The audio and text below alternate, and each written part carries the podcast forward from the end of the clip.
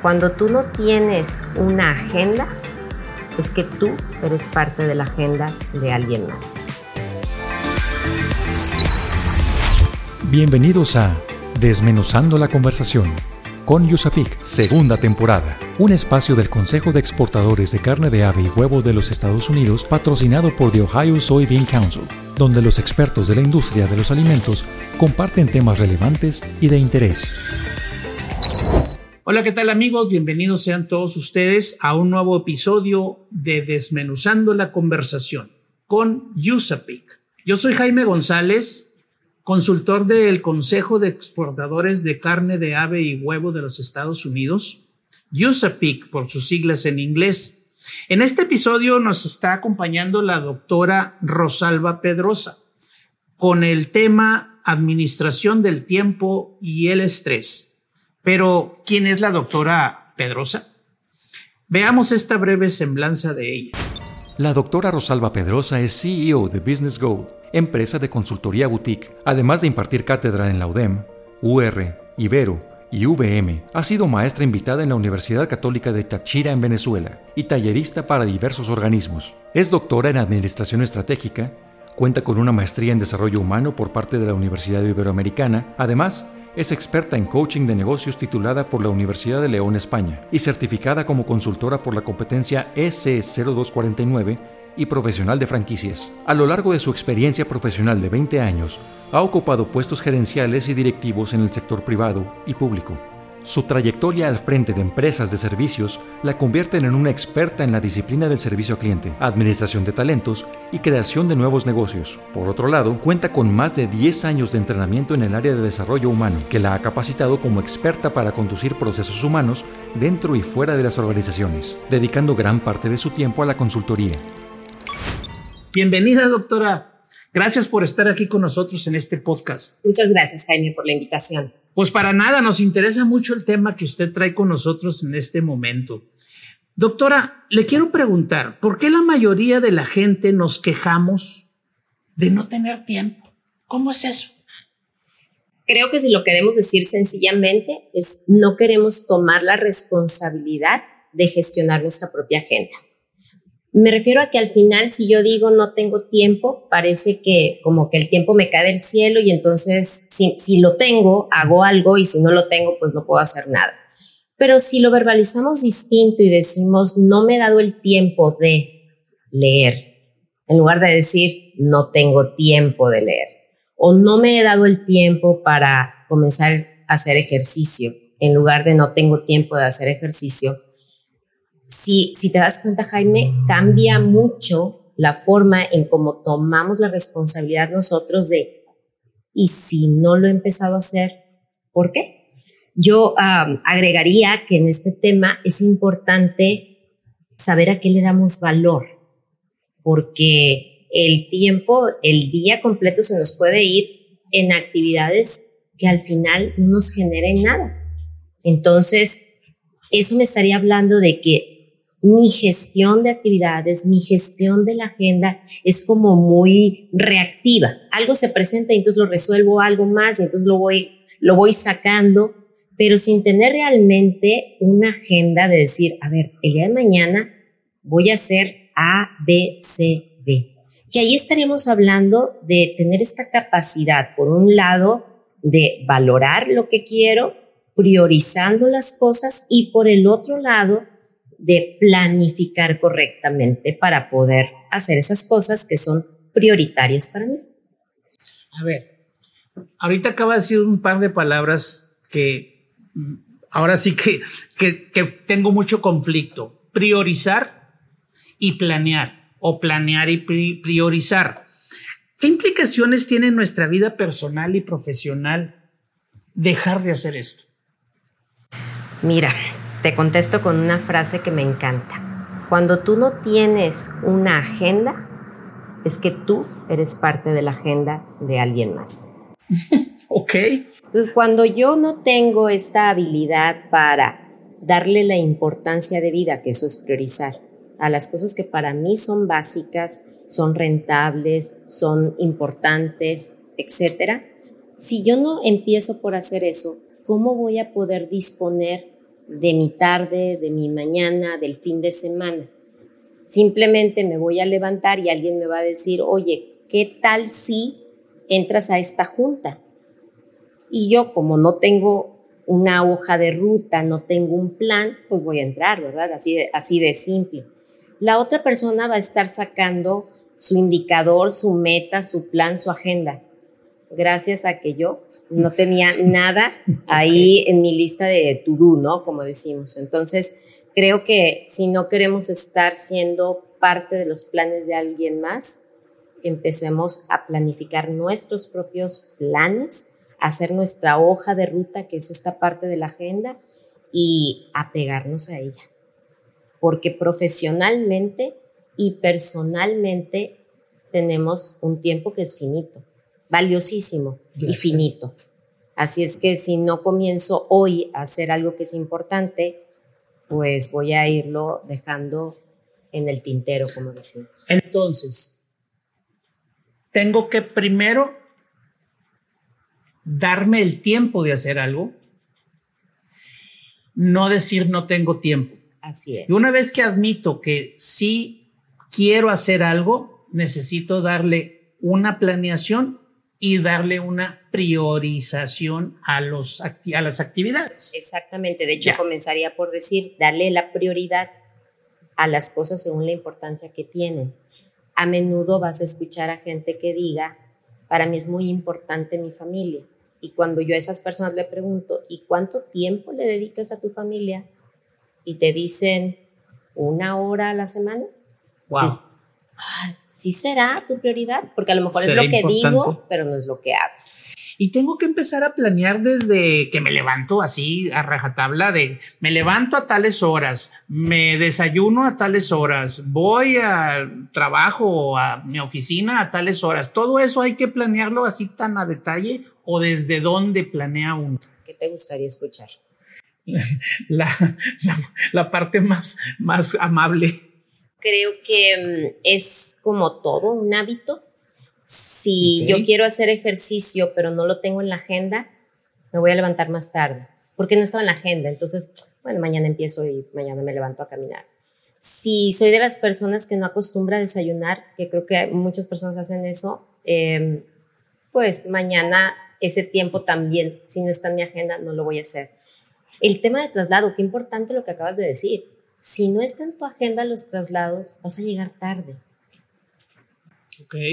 Porque no estás considerando que vas a salir a la hora pico, aquí que estamos, ¿verdad?, en Monterrey o las grandes ciudades, que los traslados llevan 40 minutos, vas a llegar tarde, porque no estaba contemplado que tenías que salir de tu casa a cierta hora para poder estar a tiempo. Okay. Entonces, no quiero decir que tengo que planear en qué momento me subo a la camioneta, arranco la camioneta y me voy, pero tengo que dar un margen, una ventana lo suficientemente amplia para llegar y estar a tiempo. Vamos a hacer una pequeña pausa y vamos a ir a un corte comercial porque de algo tenemos que vivir. Pues ahorita regresamos. Síguenos en redes sociales como USAPicLatam para que te enteres de nuestros eventos y las actividades que realizamos. USAPEEC se escribe USAPEEC. USAPicLatam. Mito. En las organizaciones y en un gran número de personas de la población económicamente activa, se piensa que la gente que es multitasking es más productiva. Continuamos con este interesante tema. Estamos desmenuzando la conversación con USAPEEC. Caracoles, doctora, ¿a poco será cierto eso de que si soy multitarea soy más productivo? No, creo que eso es algo que nos han querido de pronto vender, ¿no? Como, por un lado, empieza a redactar un correo, por el otro atiende a alguna persona, pero de una vez aprovecha y empieza a hacer el reporte de la junta. Yo no sé si eso a alguien le convenía, como no pagar tantas posiciones, ¿verdad? Y que uno hiciera el de todos. No lo sé. Pero lo que sí te puedo decir es que no. A ver, ¿qué pasa cuando nosotros, como las computadoras, ¿no?, abrimos muchas ventanas? Llega un momento en que no sabemos en dónde estamos y qué estamos haciendo. Ajá. ¿Alguna vez te habrá pasado que alguien manda un correo, adjunto encontrarás, y no viene el adjunto? No, entonces Ese tipo de confusiones tienen que ver con nuestra falta de enfoque. O sea, no estoy en el aquí y en el ahora.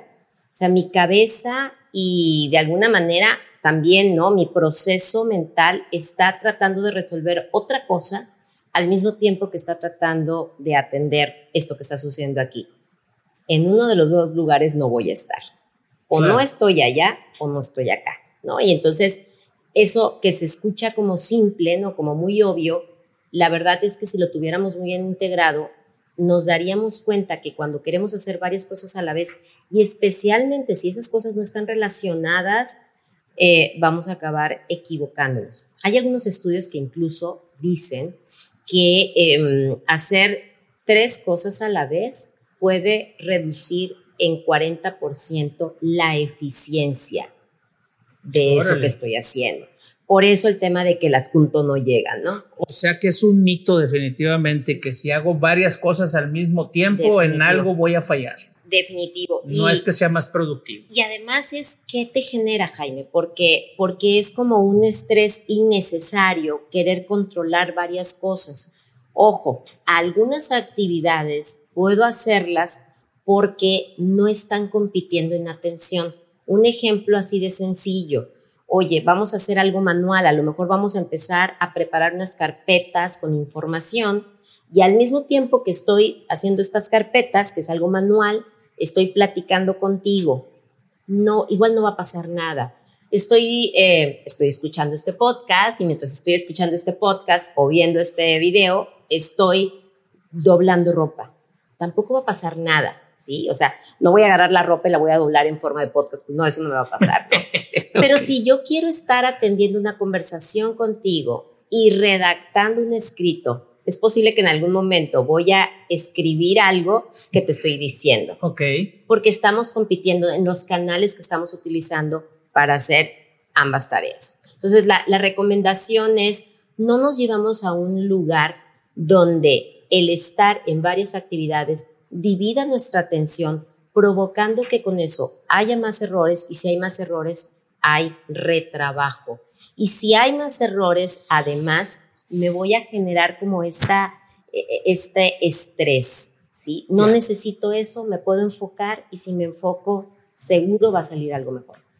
¿Tendrá algo que ver la cultura latina con la organización, con el tiempo, con la falta de tiempo, etcétera? ¿Es por el lado de los latinos o es generalizado en todo el mundo? ¿Cómo funciona eso? Híjole, a ver, vamos como aclarando. Sí tenemos nosotros una cultura como más permisiva, ¿sí? Okay. Entonces, a partir de que pudiéramos tener esta parte más permisiva, digo, nadie se va a hacer un harakiri, ¿verdad? Porque algo no salió o porque reprobaste un examen, en fin, no tenemos como esos estándares. Sí creo que podemos estarnos dando más permisos que a lo mejor otras culturas, especialmente aquellas que son orientales. Pero hay una palabra que a mí me gusta mucho relacionar con este tema del tiempo y es orden. Yeah. Cuando tenemos este desorden en nuestra vida, y entiéndelo como cualquier cosa, ¿eh? El desorden, imagínate, tú llegas, abres tu... Pues ahora yo no voy a decir tu archivo, abres tu computadora y permíteme encontrar el documento tal. Y ahí tienes 24 carpetas, ninguna de ellas está determinada. No hay orden, te va a llevar mucho más tiempo. Entonces, nosotros mismos vamos poniendo como cultura en el tema de la falta de orden y la falta de disciplina algunas trampas que nos hace que se lleve más tiempo. Mira, si no me lo crees, ahí te va una. Casi todas las casas, cuando llegas, hay un lugar para colocar las llaves. De acuerdo. Y hay gente que pierde las llaves. ¿Dónde dejé? Hasta dice ahí en el letrerito, ¿dónde dejé las llaves? Así es. Entonces, sin saber, si ya tengo el lugar donde van, aquí están las llaves, acabo de entrar, pues movimiento simple, ¿verdad? Colgar. Pero no.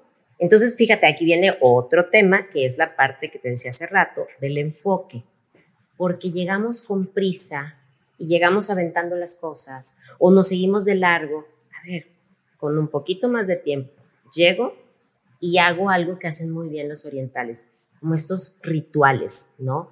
Llego, coloco las llaves, ellos se quitan los zapatos y sí, pues fíjate cómo el orden y la disciplina a algunas culturas les genera más tiempo y a otras, como nosotros, pues nos los penaliza.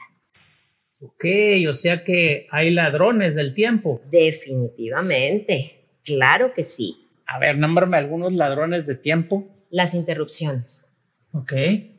O sea, si tú agarras tu celular, si tú estás haciendo algo y estás enfocado en cualquier cosa y de pronto tomas el celular, es más, no suena.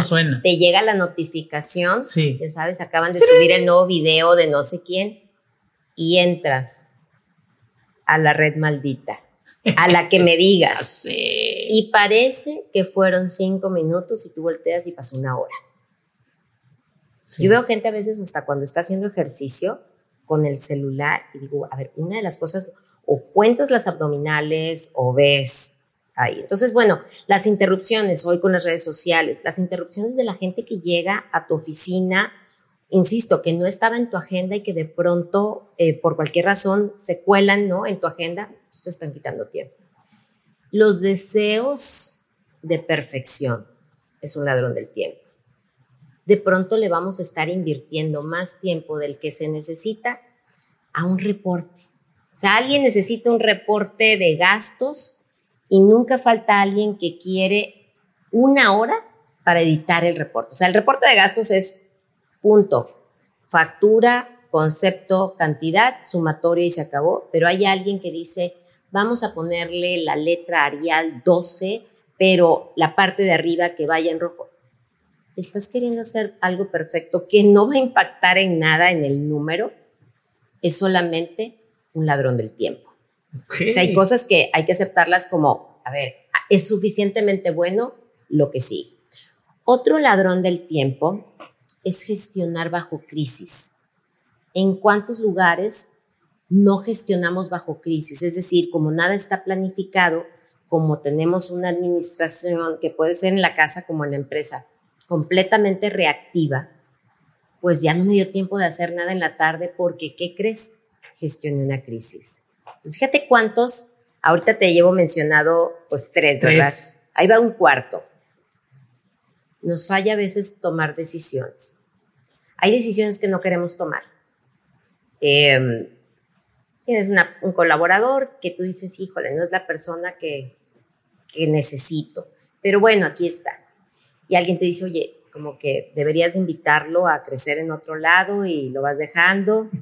Pasan 2 semanas y ahí lo sigues teniendo porque no quieres tomar la decisión. Un buen día llega el colaborador y te dice, ya me voy. Y tú, ¿cómo no fui yo la que tomó la decisión de terminarlo en el momento en el que no me causaba una crisis? Pero pues nosotros mismos vamos dejando eso para después. Otro, y que creo que es muy común y lo conocemos, es no saber delegar. Yo lo tengo que hacer porque si no, pues quién como yo, ¿verdad? Pero es algo no importante, es algo no relevante y queremos como meternos esto que le llaman micromanagement, ¿no? O sea, en cada una de las decisiones, pero lo mismo en tu vida profesional que en tu vida personal. O sea, me interesa ver de qué manera están limpiando el azulejo, ya sabes, del baño de visitas. Y dices, ¿para qué? Entonces, no delegar es una manera también de que tiempo importante, pues yo lo destine a cosas que no son trascendentales. Doctora, necesitamos hacer una breve pausa y regresamos en un ratito. Si deseas asesoría relacionada con la reformulación o el desarrollo de nuevos productos, contáctanos a través del correo electrónico proyectos@usapic.org.mx. Recuerda, USAPEEC se escribe USAPEEC. Dato: Según la Organización Mundial de la Salud, OMS, México es el país con mayor estrés laboral, y un estudio de la Organización Internacional del Trabajo reveló que 41% de las personas que realizan sus labores en casa se sienten estresadas. Continuamos con este interesante tema. Estamos desmenuzando la conversación con USAPEEC. Híjole, es un montón, 41% de toda la gente que está trabajando en casa. ¿Cómo puede ser esto? Fíjate lo que implica. Por un lado, mucho estrés. O sea, la productividad al final va de la mano con mi capacidad para hacer y para hacerlo bien. Si yo no tengo esa capacidad para enfocarme, porque tengo muchos distractores a mi alrededor, por supuesto que me voy a empezar a equivocar o voy a empezar a postergar. Y luego hago esto porque ahorita no me puedo concentrar. Entre dejar las cosas al después y, por el otro lado, equivocarme, ¿cuánto tiempo más me va a llevar a hacer lo mismo que en la oficina hubiera sido mucho más simple? Luego, ahorita vengo, voy a poner la lavadora. Pongo la lavadora. ¿Qué era lo que estaba yo escribiendo? Déjame sí, ya me acordé. Escribo. Ya se me pasó el ciclo del secado. Déjame voy. ¿Sabes? Salgo y entro de las actividades. En el home office fue mucho de lo que se vivió durante esta pasada pandemia. Es muy distinto de estar haciendo home office fuera de las distracciones. Ahí, entonces, puedo ser mucho más productivo. Ahí puedo incluso concentrarme mejor que en la oficina, porque en la oficina nunca falta el, ya sabes, el amigo del amigo que llega y te dice, bueno, vamos a tomarnos un cafecito y platicamos, que sería un distractor. Bueno, pues ese distractor acá en casa lo puedo tener por 4, por 5. Claro. Entonces, sí, si yo no me organizo en el tiempo, si no me puedo organizar en las prioridades, si no puedo apegarme a la agenda, porque ya la tenía planeada, pero pues no está planeado las otras 5 cosas que me toca hacer, me voy a estresar y voy a dejar de ser productivo. A mí me gusta siempre como traer la analogía de cuando yo me enfoco y dejo que lo demás suceda, esto ya terminé. Y tengo esta capacidad libre, fuera de presión, etcétera, de enrolarme en otra actividad. Pero en una casa eso no es tan sencillo. Pues el niño se mata, ¿verdad? Si yo me enfoco en el correo y dejo de ver al niño que está en las escaleras. ¡Wow, doctora! Súper interesante y súper estresante saber ese tipo de noticias de que el trabajo en casa te quita muchísimo tiempo. Ahora bien, ¿hay alguna herramienta que nos pueda ayudar a gestionar mejor el tiempo de nuestro trabajo, por ejemplo? ¿El reloj? Ah, ok. No, además de, hay una herramienta que se llama la caja de Eisenhower. Eisenhower. Fíjate. Como el presidente americano. Muy interesante. Tenemos dos valoraciones que vamos a hacer de las actividades que tengamos. Importancia y urgencia. Hay cosas que son muy importantes y que no son urgentes. Hay cosas que son poco importantes, pero sí son urgentes y así, ¿no? Entonces, esta caja lo que hace, utilizando esas dos mediciones de importancia y urgencia, te dice, a ver, si algo es importante y es urgente, es lo primero que tienes que hacer. Palomeado. Si algo es importante, pero no es urgente, agéndalo. Hay que ponerlo dentro de mi horario o mi día, a lo mejor más adelante. Si algo es urgente, pero no es importante, tal vez no lo tengas que estar haciendo tú. A lo mejor lo puedes delegar. Suena bien. Si algo ni es importante, ni es urgente, bórralo de la lista. Ok. Lo primero es, haz la lista, después utiliza esta forma de priorizar y, en consecuencia, vas a saber por dónde comienza tu día. ¡Wow! Es una forma de planear. Por supuesto. Y priorizar. Claro. Que es lo que hablamos al principio. Oye, y yo sé que dije reloj y tú te reíste, pero imagínate que vas en tu día con cierto timing, tú pusiste ahí en tu agenda que de 3 a 4 y vas a estar grabando el podcast, por ejemplo, ¿no? Si yo no tengo un reloj que me recuerde que ya pasaron 50 minutos y solamente me quedan 10, voy a empezar a mover mis demás actividades. Y entonces, ¿de qué me habrá servido hacer mi hoja de ruta, hacer mi agenda, priorizar si no le estoy poniendo atención al tiempo? Así es que el reloj no lo dejes a un lado, no. Cuenta.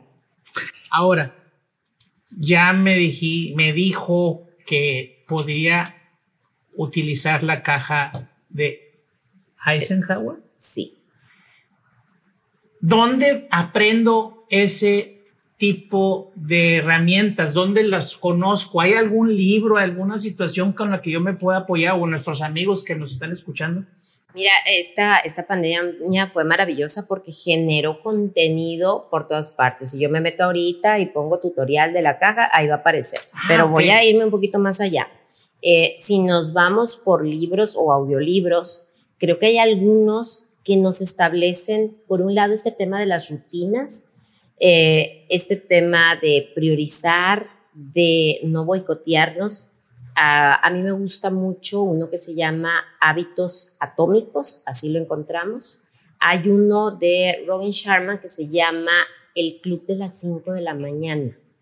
Fíjate, este es un que al final puede ser las 5, las 6, las 6, cada quien pone su uso horario, ¿verdad? Pero de lo que te habla es utiliza poco tiempo para poder hacer esas actividades que has postergado por mucho. Hacer ejercicio, pues si estás esperando tener 2 horas, a lo mejor es la primera manera de boicotear el hacer ejercicio. Pero si pones en tu agenda 30 minutos después de comer, me voy caminando a la oficina, esos 30 minutos cuentan como ejercicio, palomita, ¿no? Bien. Entonces, este libro también lo recomiendo. Y hay uno más. Yo he estado diciendo cuando no nos enfocamos, cuando no, como le bajamos al rush para poder ser más estratégicos y menos reactivos en el momento de priorizar y manejar la agenda. Digo, enfócate. Bueno, hay un libro que se llama Full Stop. Este libro que se llama Full Stop habla precisamente de cómo aquietarnos. Es como hablar de una meditación, pero que es activa y le da peso y le da valor a esos momentos en los que nos desconectamos. Porque desafortunadamente la gente piensa que si yo le dedico media hora a planear el día, ya perdí media hora.